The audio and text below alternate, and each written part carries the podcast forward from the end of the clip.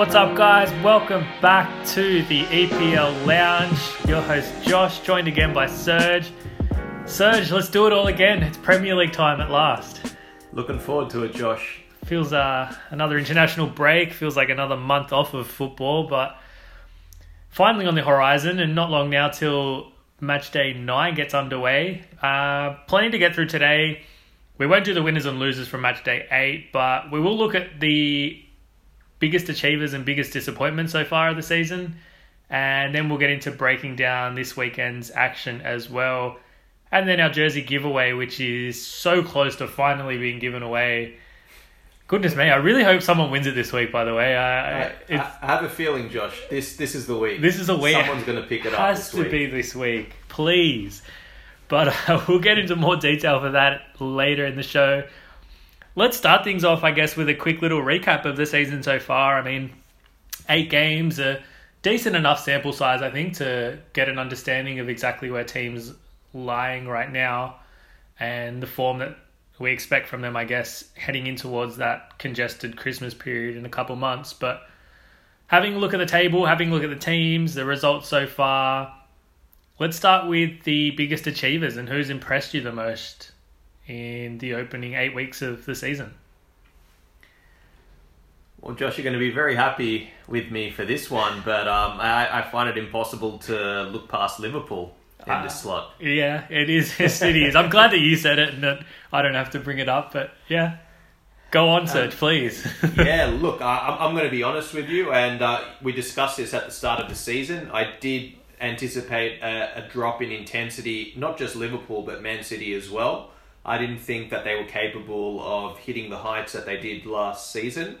But to be honest with you, the season thus far has forced me to revise that opinion. You know, Liverpool just as hungry, just as dynamic, uh, just as clutch in the moments where they need something special to, to, to lift them up when they're not playing their best. And that's something that City have lacked emphatically, in, in my opinion. And in yeah. some cases, that has been the difference. And look, the record speaks for itself. Eight matches played, eight straight wins. Um, they don't look like they're going to start letting out points. And, um, you know, all over the park, that team is impressive. It's really difficult to. Um, to to point to one player that, that is carrying that team. Um, yeah. Whereas in past seasons, you might have said Salah. Last season, you know, Van Dijk is particularly crucial. But, um, you know, I really think that team is, is, is capable of winning um, with with changes to their lineup on a week to week basis. And, you know, I can, can, can see them continuing to pick up points um, at this rate. Not three points a game for the entire season. Yeah. But I think they're going to come awfully close to last season's total, if not, if not surpass it.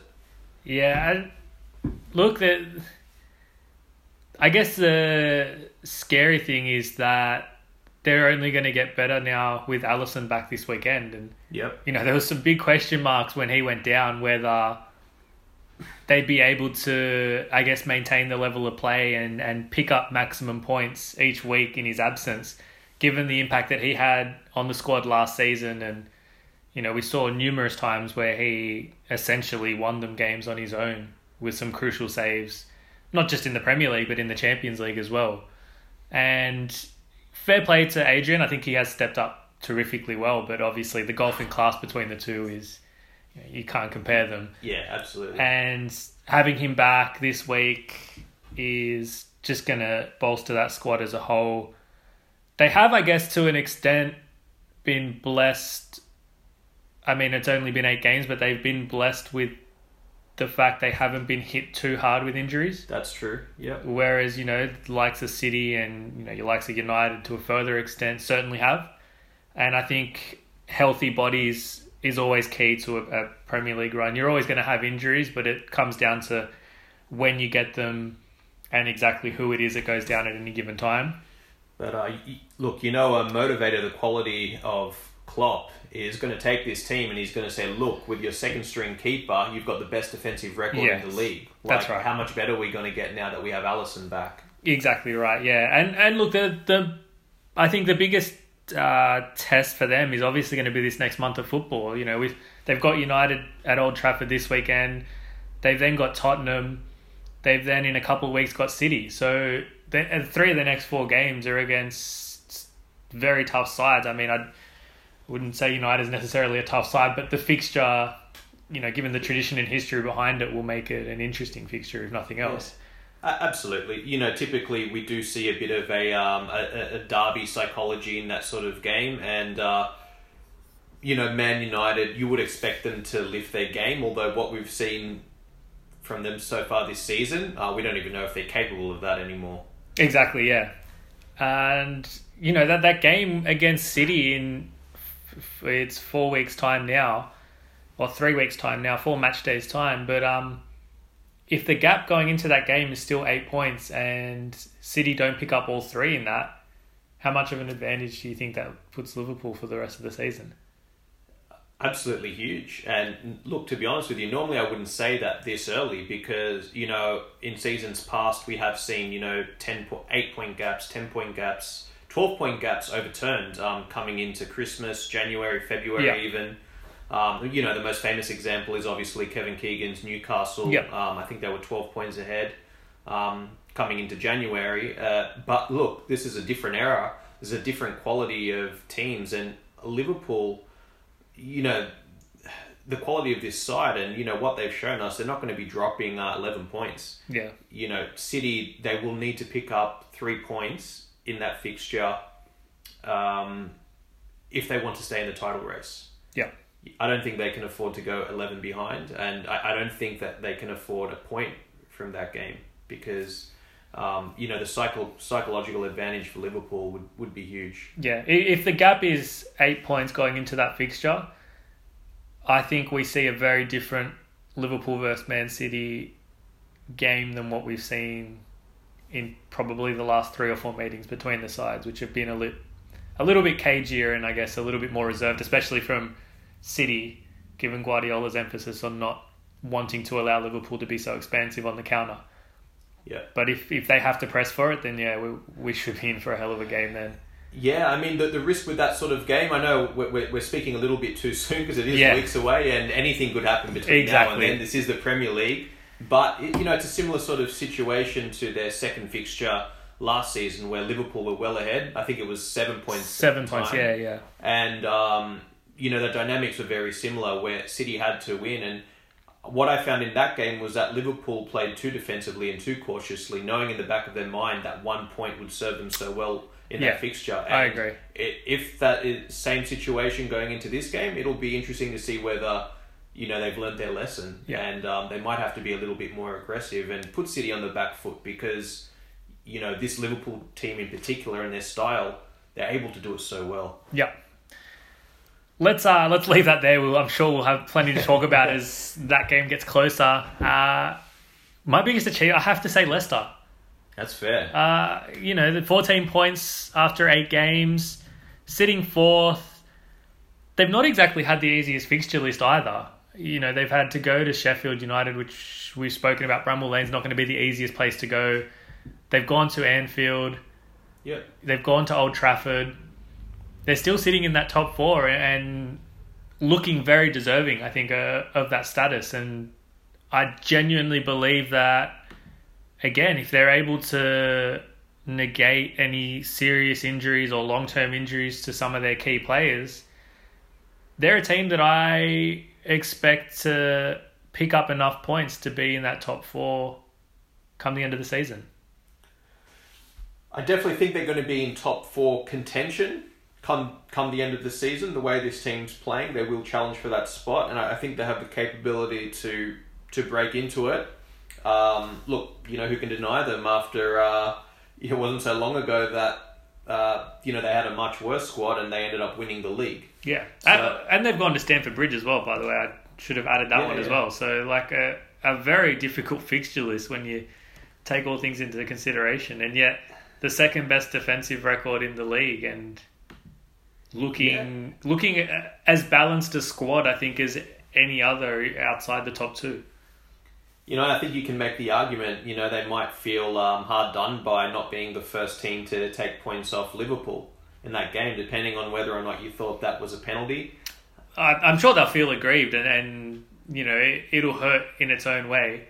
I, I Yeah. look. I, I still maintain that the result, irrespective of how it came about, and you know the circumstances surrounding it, the result was justified Yeah. because for me, Liverpool were that much better on the day than Leicester.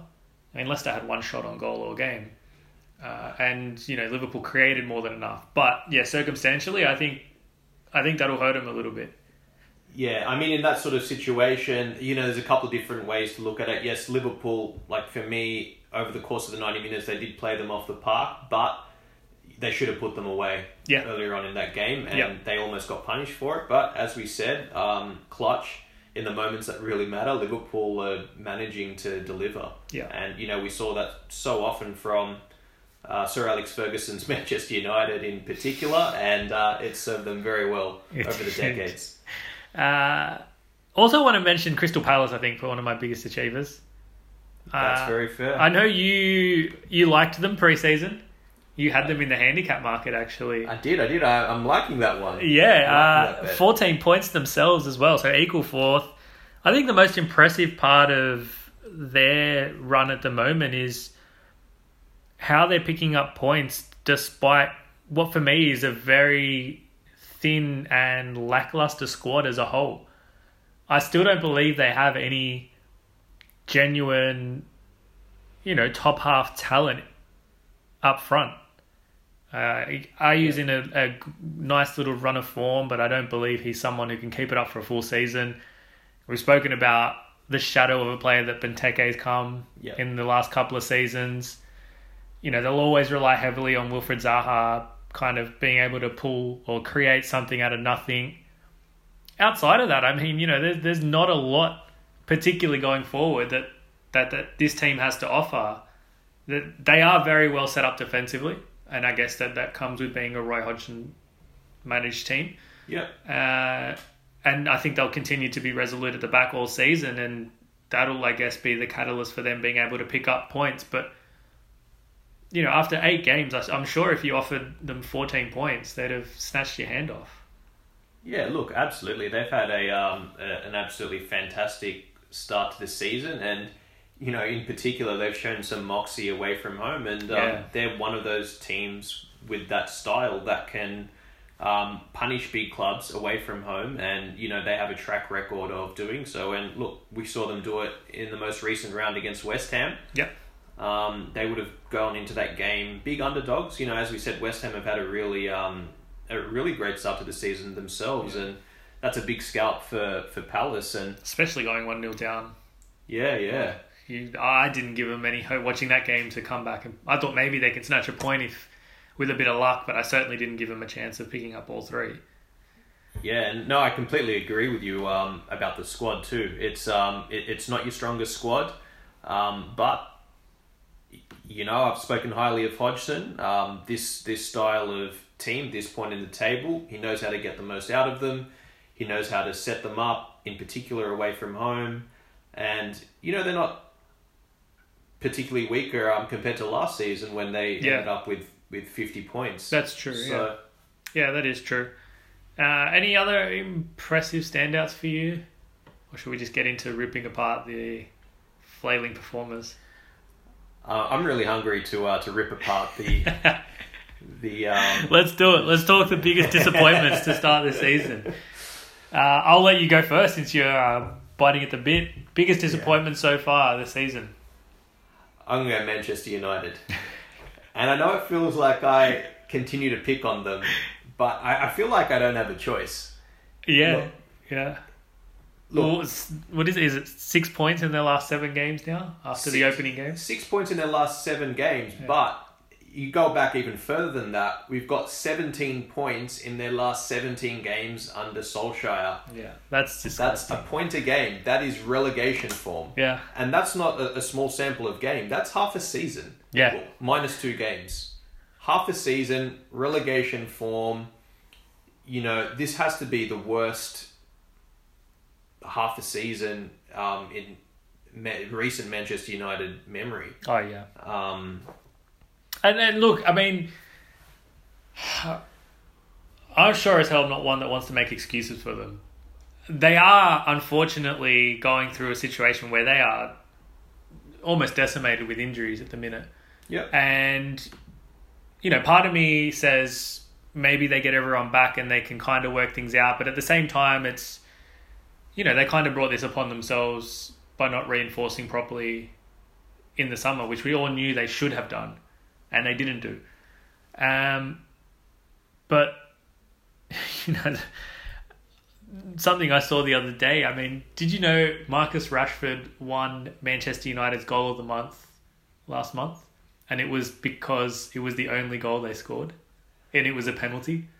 That that is uh, that is humiliating for Manchester United. so I think that that in itself Wow. sums up the past month of football for them. Um, yeah. they, they, they continue to struggle to, to juggle two competitions.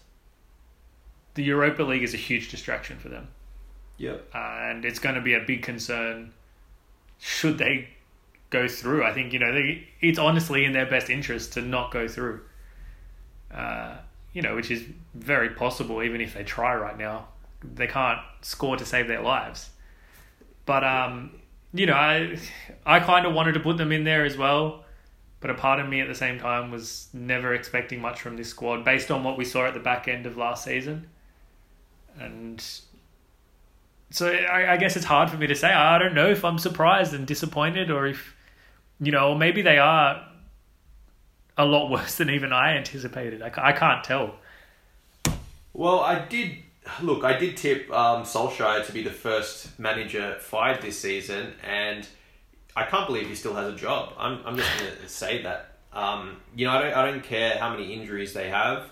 Uh, they're not the only club that is going through an injury crisis or has gone through an injury crisis. When we talk about the last 17 games, we're talking about the last six or seven months Yeah, and you know it, it their, their form is really unforgivable i think everything that can be said about this team has been said by us in recent weeks so you know i do feel like i'm picking on them to an extent but i, I think it's completely justified and i think you know even the the man united fans the ones that were around in the sir alex ferguson era they have to be looking at this team now um, you know almost a decade on from Yeah. Ferguson as manager and thinking, what have we done? We are continually regressing. Like we thought David Moyes was bad. Yeah. Look where we are now. Yeah. Uh, I'll ask you this. If Liverpool go to Old Trafford and absolutely put them to the sword, Yep. does Solskjaer still have a job next week? I'm going to say yes because I don't know how he has a job now. Honestly, if it was up to me, like I know we, we've made we've discussed the finances of this, and yes, it Yeah. would cost that club an awful lot of money to get rid of Solskjaer, but it cost them a lot more to be this terrible in Yeah. the long run. Yeah. And, you know that's not not me just trying to um to, to exaggerate or be funny. It literally cost them millions of dollars um, for each league position that Yeah. they don't in. If they don't qualify for the Champions League, that's 60 million, 80 million, not Yeah. to mention, you know, the cost of them as a brand. Um, you know, they have such a global profile and it's still strong because of the, the history of the club. But if they continue to suck this badly, no one in China or Japan is going to want to buy their uh, jersey anymore, Yeah. or anywhere else in the world for that matter. Yeah, fair point. Fair point. I look. I, I still maintain that he's not going to get sacked, uh, and completely agree with you because he shouldn't even be there now. But just based on this season's form alone, like completely irrelevant to what we saw at the back end of last season. And you know, again, like uh, again, we've spoken about the owners. You you can't, as a owner of a football club, you can't be half pregnant. Either Solskjaer is your man, you back him to the hilt, or you're not. And it's clear in the summer, this is the richest club in the world. They haven't backed him. They haven't really given him the, the resources to really build up this squad. Yeah, Um, and you know, you look at that squad. Obviously, they've got the most expensive player in the UK, in Paul Pogba. He's been a massive disappointment for them. yeah, Um, you know, this all, the, the owners they have to make a decision right now because um, this season is going to slip away from them, and you know, even the position that they're in now, if if they get things right, they can qualify for the Champions League, and that has to be the goal of this club. It has to be their ambition. Yeah, I mean, look, at the end of the day, as bad as they've been, they've only got to make up five points to get to that top four. And then I guess the flip side of that is they're only two points above the bottom three as well. So they're kind of on the, uh, on a nice edge right now in, in terms of exactly what type of season it's going to be for them. and they're hosting the league leaders, so it's probably not going to get better for them in the uh, very short term. Exactly right. Exactly right. Uh, for me, my biggest disappointment, I have to say Tottenham. That's very fair. Uh, just because, you know, we spoke in pre-season and we, I, I know we both did, and I know many, many other people had them penned in as clearly the third best team in the Premier League. yep. And right now they're clearly not. And they have a lot of issues to work out if they want to finish the season in that in that third position and you know even in the top four for that matter. And again, we've spoken about Pochettino potentially being unhappy and the impact that has on the squad, and you know the fact that they are very much a team that I think mirrors, you know, their performances mirror whatever it is that Pochettino's feeling and the situation that he's going through with that team, and you know, I think that'll kind of fix itself in the coming months. Uh, it could go the complete opposite way, especially come that Christmas time and January period where you start looking at the transfer market again and you know he's already made it clear that he has no control over any of that whatsoever. Yeah. Um, and you know the, the circumstances I think surrounding the squad as a whole, the, you know the likes of Christian Eriksen, Jan Vertonghen, contracts expiring at the end of this season.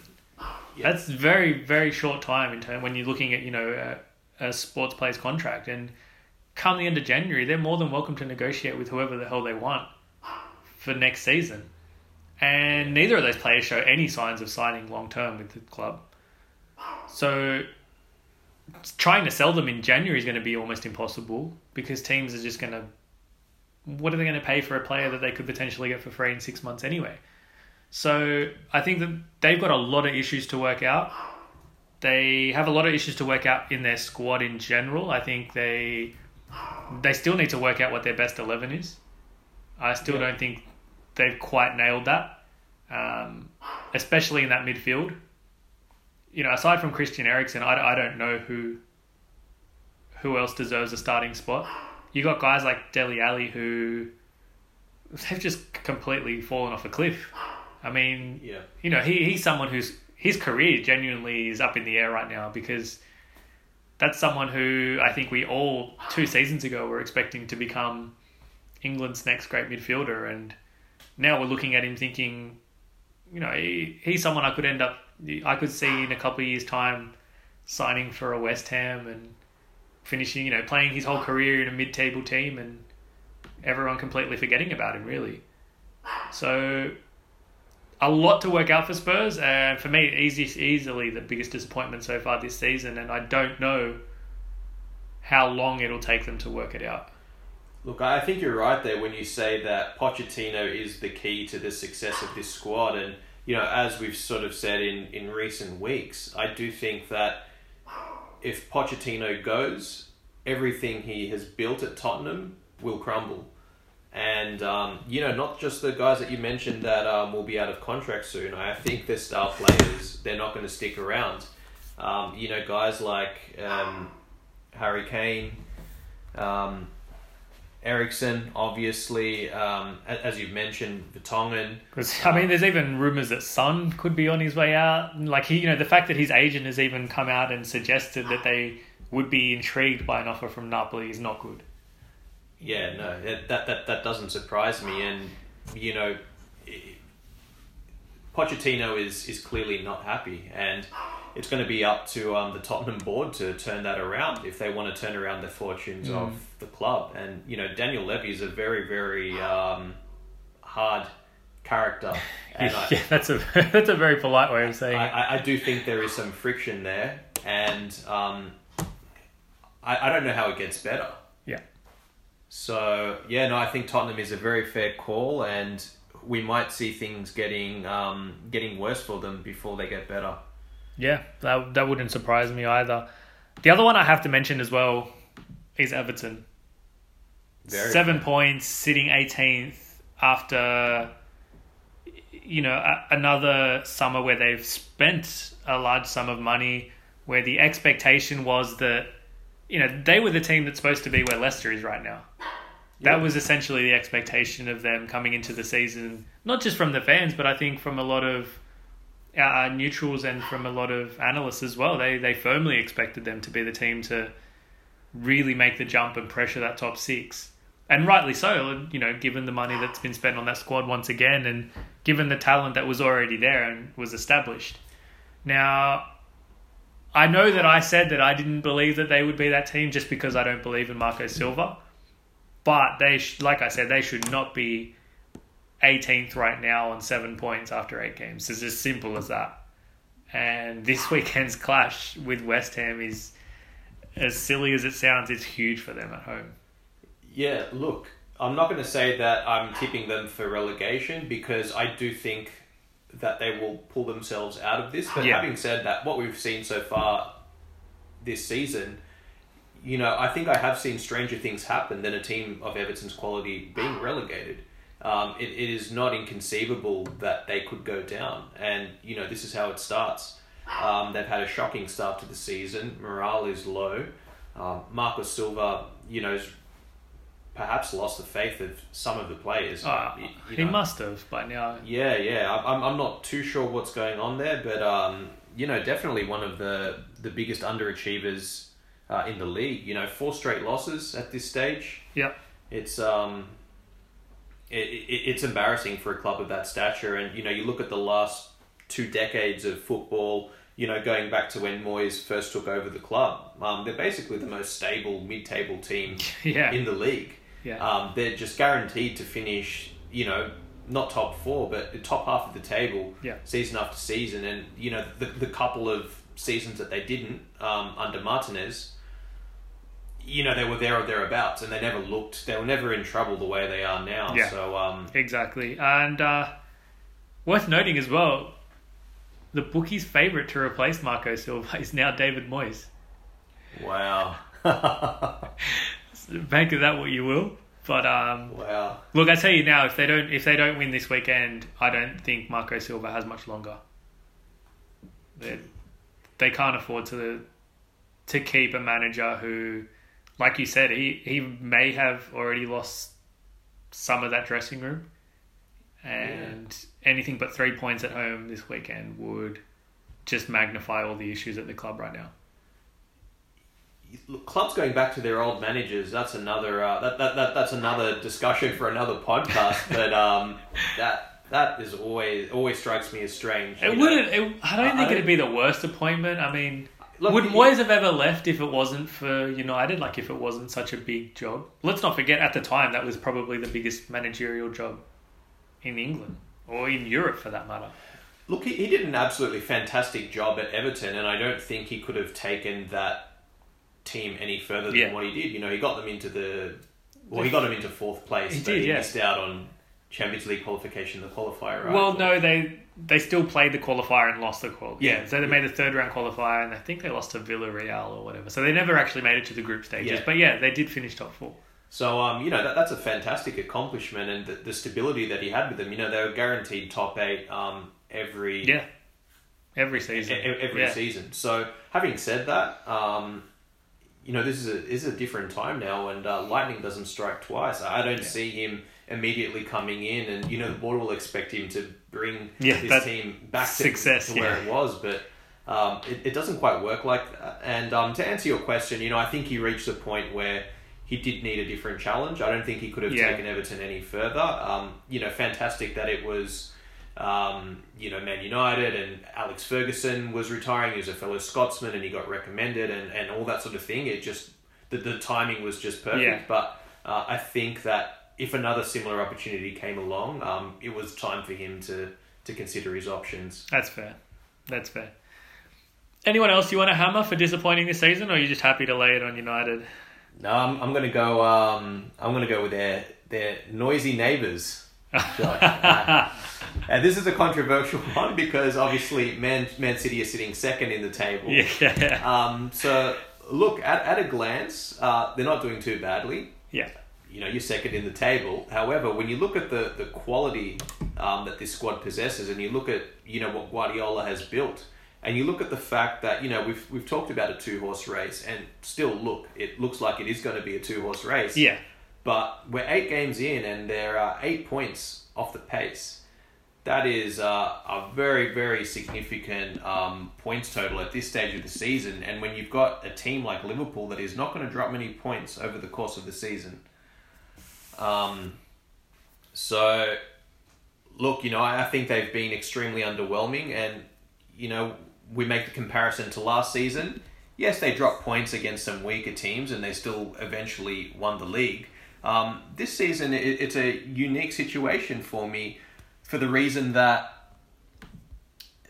you know they're not they didn't lose games in the same manner that they did like they've Yeah. thoroughly been outplayed and they've deserved um, to drop points in those two fixtures against lower label lo, so, pardon me lower table opposition and um, you know the Wolves game in, in particular they had a Oh, really yeah. bad first half they should have gone down they were lucky to, to you know to be in the game as they were Absolutely, yeah. and they didn't recover, and um, they weren't really much better in, in the second half. Yes, there was a bit of a flurry after they went down, and they got a bit desperate. But on the whole, um, you know, we spoke about their defense being poor, and that's understandable because they've lost Laporte and they've got so many injuries there. But Yep.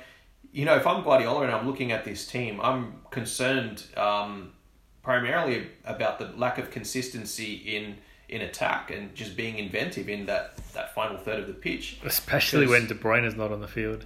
There you go. I mean- like that. That is that is the, the key element. Yeah. Really, like both games, they've really missed Yeah. De Bruyne, and you know we, we've discussed this in previous podcasts, but I think it's very true, and it, it's even more evident now. Yes, they didn't have De Bruyne all of last season, but this season, now that they do have him, Yeah. you know they're learning, they're they're, they're molding their games to to play with him in the team. So when he just suddenly drops out, they're unable Exactly. to um to to pick up that burden and you know, you look at someone like David Silva. Uh, you, know, this is the worst I've ever seen him play for Man City. I think this is the worst, um, worst form he's ever been in. Um, you know, having said that, he has been one of their best players over the last decade. He very rarely has bad games. Exactly. Um, just really struggling to um, to to carve teams open. I- I don't know what it is. You look at the personnel, and they should be creating a lot more than they are, but. Very, very concerning for Guardiola. Yeah, yeah. I, it is a funny one because you, I guess it's hard to say a team's disappointed when they're sitting, you know, comfortably second in the league after eight games. But yeah, I think just given that, you know, any regression that we expected from either of the top two, I mean, it was always expected that it would be Liverpool who suffered more than City Yeah, and I guess to see them dropping points so early and in the man, like you said, in the manner that they have done, is probably the the most concerning part of you know their opening couple of months. And you know, an interesting quote as well from Pep Guardiola. This is not recent. This is from years gone by, but he once wrote. League titles are won in the last eight games, but they are lost in the first eight yeah. two or three points behind, four at most is all any team can afford at the end of the first eight games. Wow. I, I bet he uh, he regrets saying that now. yeah, I'd love to. Uh, I'd love to have someone bring that up and ask him his thoughts on his own quote. Look, um, you know this is the Premier League, and uh, anything can happen. Um, but as we've said, as we've discussed earlier on in this podcast, you know this game against Liverpool just has uh, renewed significance for Man City and Guardiola. yeah, they really need to pick up the three points um, if they're going into that game. Um, and pick with- up all the three points up until that game. Oh, yeah, absolutely. Probably Like- more important, I think. the look the way they're playing. Um, you know, uh, after the Norwich game, it was kind of like okay, that was away, that was an aberration. This game was at home. Yeah. They they were thoroughly outplayed on their home soil. So Yeah, you know that that argument of their um, you know fortress Etihad is uh, no longer holds any weight. Yeah. With that, let's get into looking at match day nine now and the weekend's action. Always tough, I guess, coming out of an international break uh, to really get a a proper gauge on what to expect from teams, particularly those who had numerous players away on international duty. But that first game up to kick things off, Everton West Ham, like we said, hugely important for Everton. Uh, they're paying two dollars here. I, I personally wouldn't touch this game from a betting market just because, you know, I I don't believe in Everton right now, and West Ham. I think, you know, we saw I guess the bad side of West Ham in that game against Crystal Palace, where they uh, threw away all three points. So coming Yeah, out of an absolutely. international break, I don't know what to expect from either side. Obviously, the pressure is certainly more so on the home side. And I think maybe the advantage is slightly their way as well here, but no opinion from me.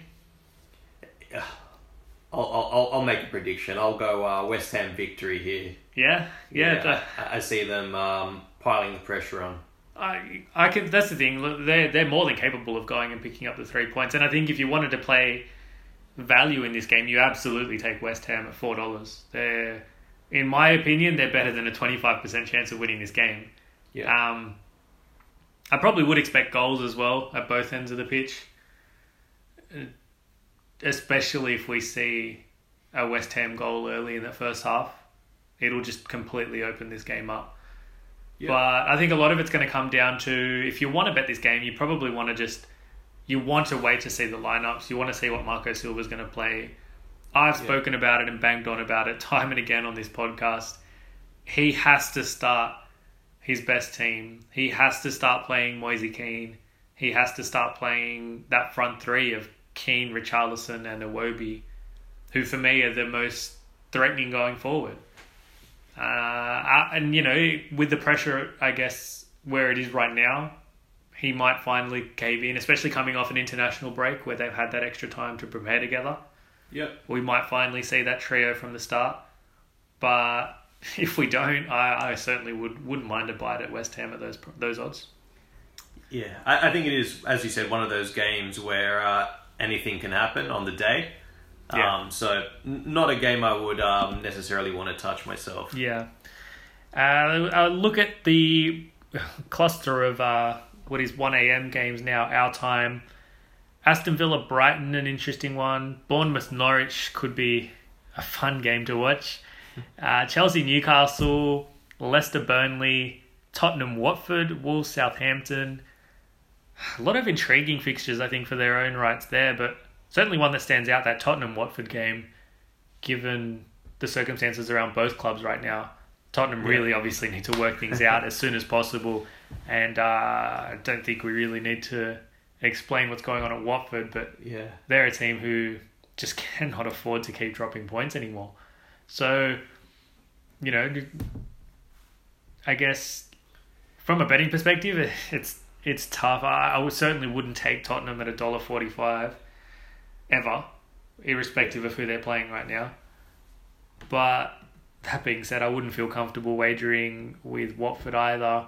Although, you know, if you're looking at the handicaps, maybe the plus one, not the worst bet there. Just given I, I, just don't see Tottenham outplaying anyone for a full ninety minutes anyway. Yeah, I mean, uh, I can see where you're coming from, but this is home against Watford.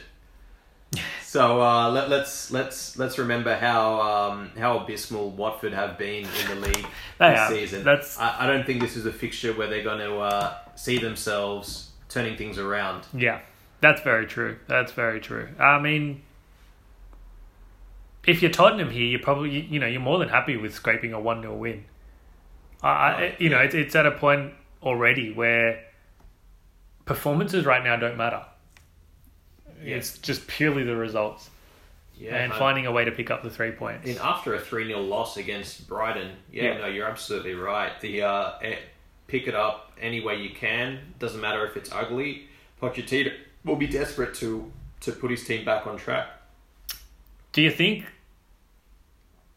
losing Lloris is uh, a significant blow for them. I mean, he's, he's captain. I, for what it's worth, I don't think he should be, but that's another conversation altogether. But you know, how much of an impact do you think that has on that on the squad? Not just this weekend, but I think in the coming weeks anyway. While he's he's away, uh, you know, he hasn't been in the best form Yeah. this season. I- But you know, anytime I think you lose a leader of any sort, it's it's going to have an impact. Yeah, absolutely. And you know, when things are going poorly, the last thing you want is to to lose, you know, the talisman of the club. And no, yeah, you, you're right. He hasn't been in the best form, but on his day, I still think he's one of the best keepers in the league. And you know, I think he has been in that conversation in in bygone seasons.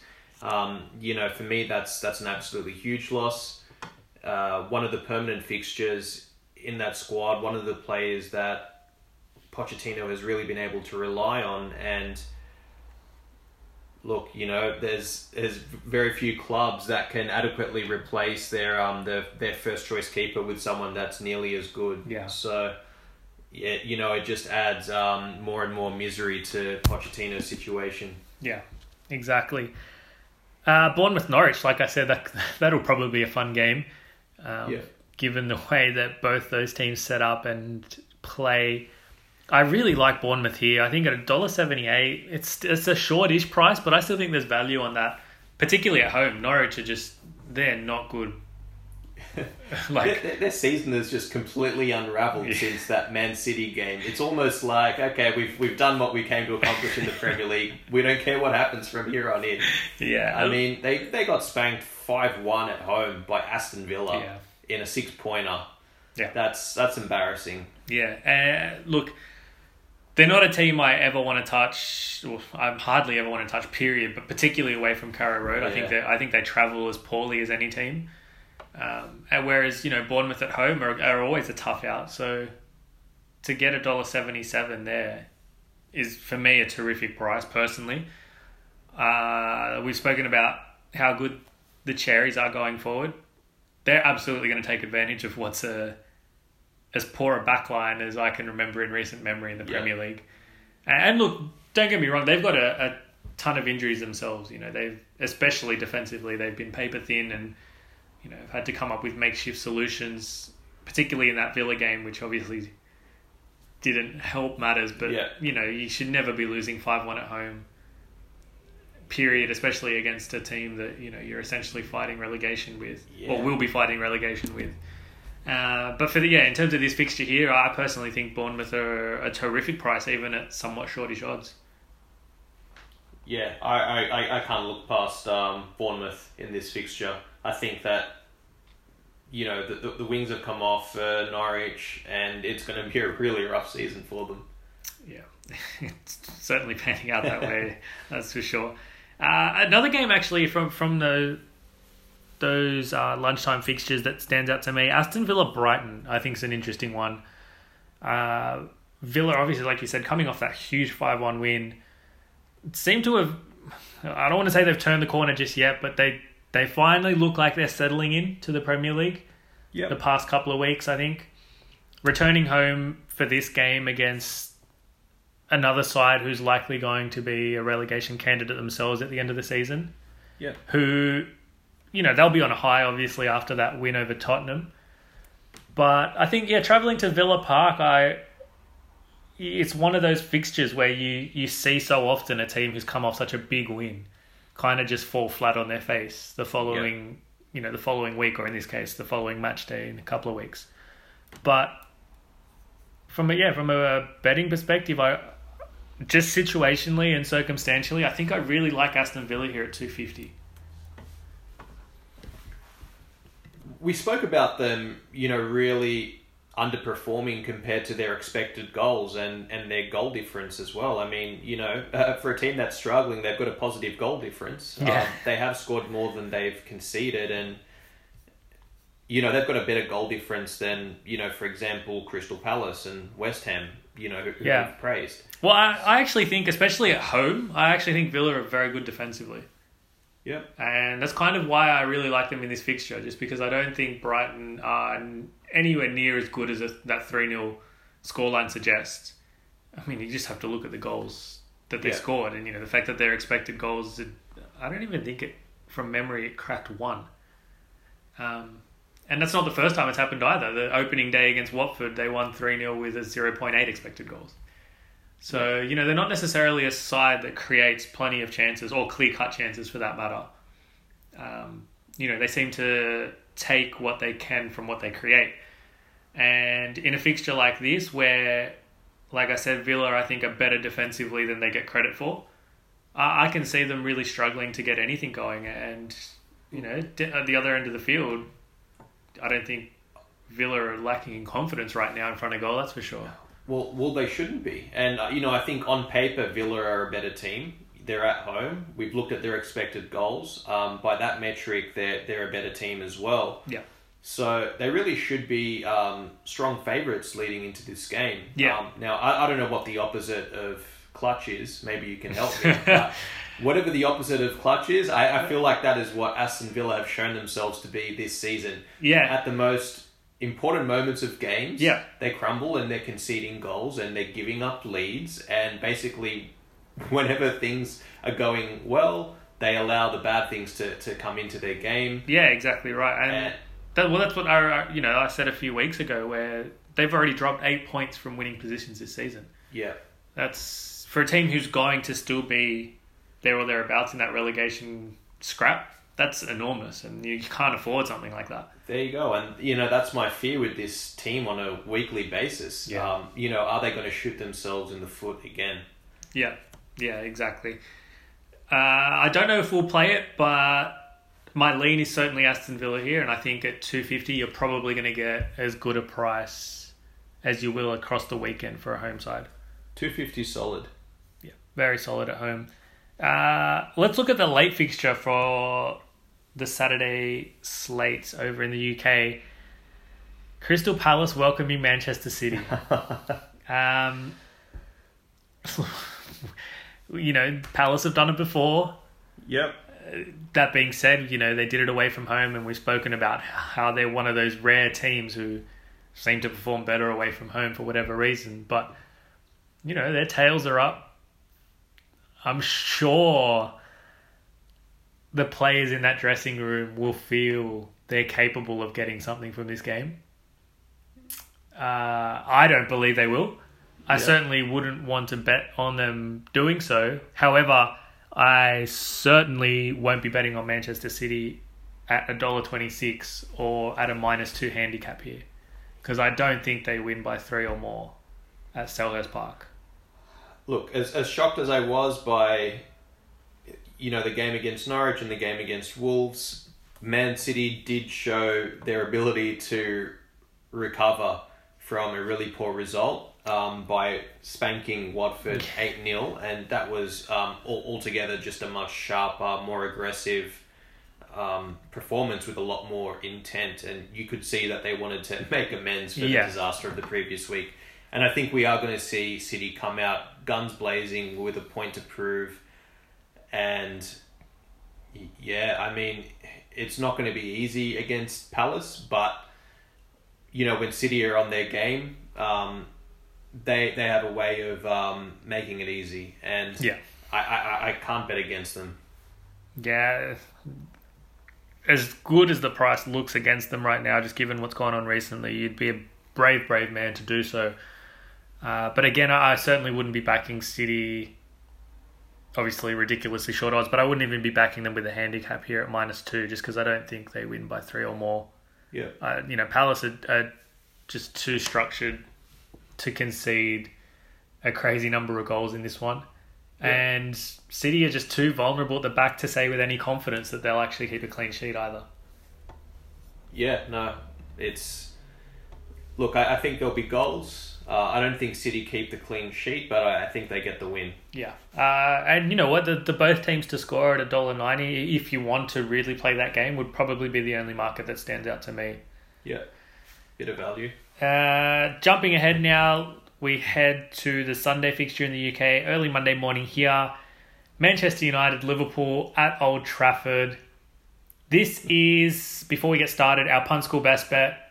Now, we tipped it to members a couple of days ago. Liverpool at $1.80 for a two unit play.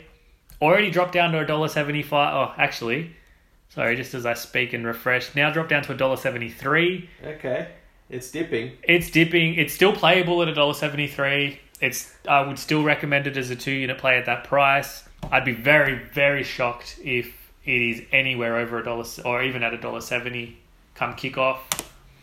Uh,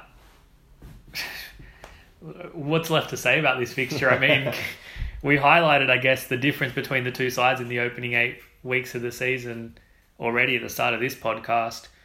United come into this one. Paul Pogba's been ruled out. Yep. David De Gea has now been ruled out with injury. Wan Bissaka's questionable. Anthony Martial's unlikely to play. Luke Shaw's not playing this weekend. A team who, on top of being decimated by injury, are just horrible right now. Yep. Extremely one dimensional. Can't seem to score to save their lives. Have to play the best defense in the league with their star goalkeeper returning, while also trying to keep one of the best attacks in Europe in check. I, I don't know. You know, I, I don't think anything else really needs to be said. Like, just go and bet that dollar seventy three while you still can.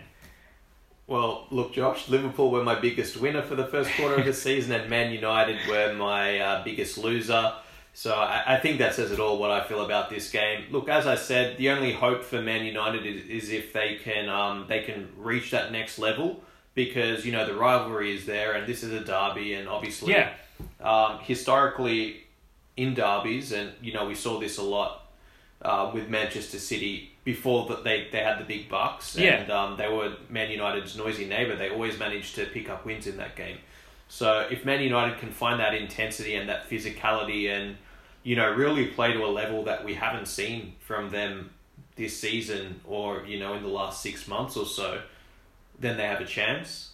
But And look, I- it's, it's worth noting that Liverpool went to Old Trafford last season when Solskjaer was there and only managed a point in a nil or draw. yeah, And I mean, circumstantially, things are different now for numerous reasons. The injuries being one, and I think that De Gea injury is just. It's just the final dagger for what's already been such a painful season for United fans. The Yeah. last thing you want is Sergio Romero in goal in a fixture like this where you know he's going to face at least, or he's going to face upwards of 15 shots. You know, Yeah. if six or seven of those are on target, do you really fancy him to keep out more than half? Look, I wonder if uh, David De Gea is not breathing a sigh of relief being ruled out for this one. Yeah, it, like I said, looks that price is not going to last. We've we've gotten on at a dollar eighty. For those who aren't members, uh, you know we have hit seven of our last eight free bets now on the podcast. I'm arrogantly going to say we're going to go and make it eight of the last nine. Look, I, you know, I think 180 is insane, um, and I still think what is it now 173 is fantastic. So, uh, It's a price almost based off of reputation and history. Uh, Yeah. You know, it's it's, and you know, like you said, this has that derby mentality to it, and derbies generally you almost throw form out the window because anything can happen, and I guess maybe that's what bookies have factored in, or probably over factored, I think, into this price because if you're looking at it team for team performances this season, look, expected goals, basically whatever metric you want to use statistically. Liverpool, we had them priced at a dollar fifty-eight. I was going to say I, I would have them. I think 140 would be a fair price for Liverpool if you take out the rivalry and the history, and you just look at the team's Yeah, surface value um, and those injuries. I mean, you know that makes it so much tougher for If- United. if Wan Bissaka doesn't play, I I don't know how on earth the likes of what'll probably be Diego Dalot and Ashley Young keep Sadio Mane and Mo Salah in check. yeah. That that's probably the most frightening part I think for United this weekend. Having said that, I'm I'll have my eyeballs on this game. Yeah. I'm very interested to watch. Yeah, you, you, and a lot of other people, that's for sure. But like I said, guys, if you're listening and you're going to get on this free play, get on it now because I can assure you that price is not going to sit around for the weekend. Um, with that, let's look at the final fixture of the of match day nine, which won't be until what'll be the Tuesday morning our time. Arsenal travel to Bramall Lane. Very tough trip for everyone this season. Yep. Arsenal at two dollars, uh, probably even at that price, a little bit overvalued for me. I think, you know, I I, I tipped the Gunners to be a top four side this season. Yeah. We had the Gunners to finish in the top four as an official punt school play. I still hope that they do, but even though they're sitting where they are on the table, they're certainly not performing at a level that sort of reflects the results that they've been getting so far this season. Yeah. And I certainly don't touch them here. I actually really like Sheffield United in this spot with the handicap uh, of plus 0.5. So Sheffield or draw is essentially the same play here. And to get a dollar ninety on that one, I think is a really, really good bit of value. Look, you know, Sheffield is one of the teams that I really considered to be my, um, you know, my winner for the first quarter Yeah, of the season. me They've absolutely exceeded expectation. Um, you know, and they've been tight in in every game. Uh, you know, for a team coming up, um, you know, maybe on paper one of the weakest teams in the league. Uh, you would expect at some point to have an off day and to lose 3 0. Yeah. Um, even 2 0. I don't think they've lost by more than a single goal. No, I don't think off the top of my head they have either. No, no, no. Yeah, so they've lost a couple of games, but they've been by um, Single goal margin. single goal margins, and I think that tells you everything you need to know about this team. It's just a really, uh, really tight unit. Um, Yeah. They're going to make it difficult for you to to score, and um, they've also shown the ability to punish teams Yeah. as well. Having said that, you know Arsenal do have a um, a, a sickening front line um, that can destroy you on their day. Um, Exactly. Yeah, and, and that's the thing. On their day, eh, you know, if you if you can guarantee me we're going to get the best Arsenal, I would tell you to absolutely take two dollars because it's a steal. But Yeah. they're yet to show me that they can show up in fixtures like this, particularly away from home. I don't think they've looked good away from home at all this season in any fixture they've played. Uh, and that goes back to the opening day at Newcastle. You know, that Yeah. we spoke about it at the time that one 0 scoreline wasn't wasn't exactly the most convincing win against a team who we obviously think very little of. Uh, Yeah. And you know, you go through from there. They just they're not a side who seems to be able to put their best foot forward away from home. And I think a lot of that comes down to how Emery likes to set up right now. And he seems to want to be more conservative and sort of play on the counter. And if they get a goal, then sit back and absorb pressure and almost defend that lead, which Yeah. is always a dangerous recipe, let alone when you've got David Luiz and Sokratis as your centre backs. But, you know, this fixture for me, it, it just. It just screams Sheffield United. yeah. Uh, I wouldn't take them to win, but I, again at the handicap, where you know, or with a the double chance, however you want to word it, Sheffield United to pick up at least a point at a dollar ninety. You know, for me, yeah, that that's that's definitely worth a shot at evens. Yeah, I like it. Look, you know, I, I can't um, make a confident uh, prediction for this match, and you know that's really a testament to to Sheffield United and um, you know the, the the what they've shown us in, in terms of their ability to um to surprise big teams, and we've seen them do it. And you know, as we said, personally, this is not a game I, I think that I would I would like to touch. Yeah. Put it that way. Yeah, uh, I don't know if we'll actually go through and touch it, but my excuse me, my lean right now is certainly in favor of the home side. I think to pick up a point. Yep. Uh, and that'll be it for match day nine, but not without our jersey giveaway surge. Guys, we have five, five of you on three points. All you have to do is get the scoreline or goal scorer right, and you will win the jersey of your choice. I've called it. It's going to happen this week. It's, It's- going to be one of you. It's, or it couldn't be neither of you, and just someone who hasn't even got a point yet, but gets the two right. True. Yeah, yeah. Good point. Either way, let's give this goddamn jersey away, please, so we can move on to further competitions. Now, Man United versus Liverpool is the feature game. Surge, you know what to do. First goal scorer, correct scoreline, go. All right. How outrageous can you get this week is the real question. I'm gonna go. I'm gonna go four one, Liverpool. Decent. I don't know if I, I don't even know if I would call that outrageous. It's probably not that outrageous. The one is probably the most outrageous part. But I know I'm going to give you the most outrageous part right now. I'm going Trent Alexander Arnold for first goal scorer. That's I look. He did it at Stamford Bridge. There you go. A free precedent. kick. There you go. There you go. I, I like that a lot. Uh, I, I I'm quite confident that my guess will come a lot closer, but I still like it nonetheless. um, I'm going to go with three 0 Yep. Liverpool. Same margin. Uh, same margin, that's true. And for first goal scorer, I'm going to change it up. Let me get outrageous this week. For first goal scorer, I'm going to go Joel Matip Wow. off a corner.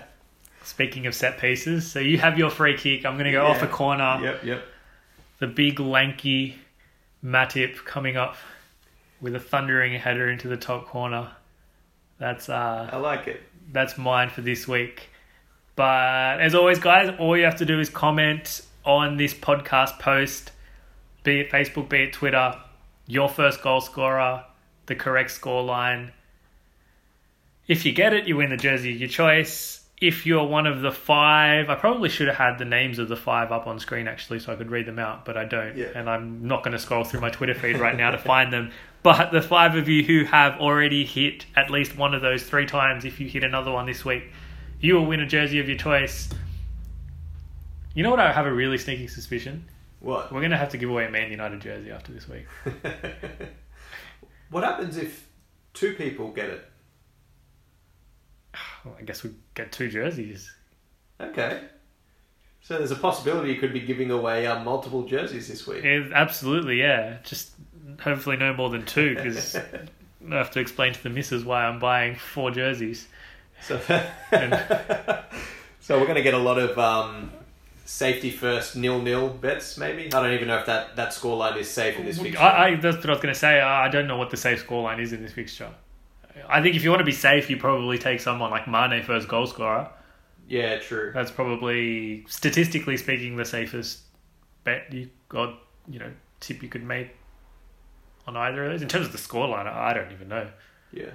What's the favorite? Uh, the favorite favorite bookie scoreline is Something like two one, I guess. two 0 Two nil. Okay. So there you go. If you want the safest mathematical pick, it is Mane first goal scorer and Liverpool two 0 for what it's worth. But um, look, let's give them away and let's move on to our next giveaway after that. Serge, that's it for match day nine. It'll be good to have it all back, and in a week's time, we'll certainly have plenty more to get through. Been a pleasure, Josh. Looking forward to next week. Guys, thanks again for listening. Please make sure to subscribe, review if you haven't already. Share the podcast around, and we will do it all again in a week's time. Thanks.